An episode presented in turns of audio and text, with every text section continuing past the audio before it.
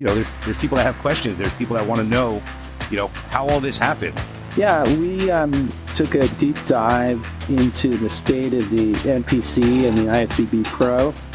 Um, we had a number of articles and with, with different strands. We looked at sexual exploitation in the sport. Um, we looked at steroid abuse and the, you know, horrible deaths. I think everybody who's been following the sport knows is happening.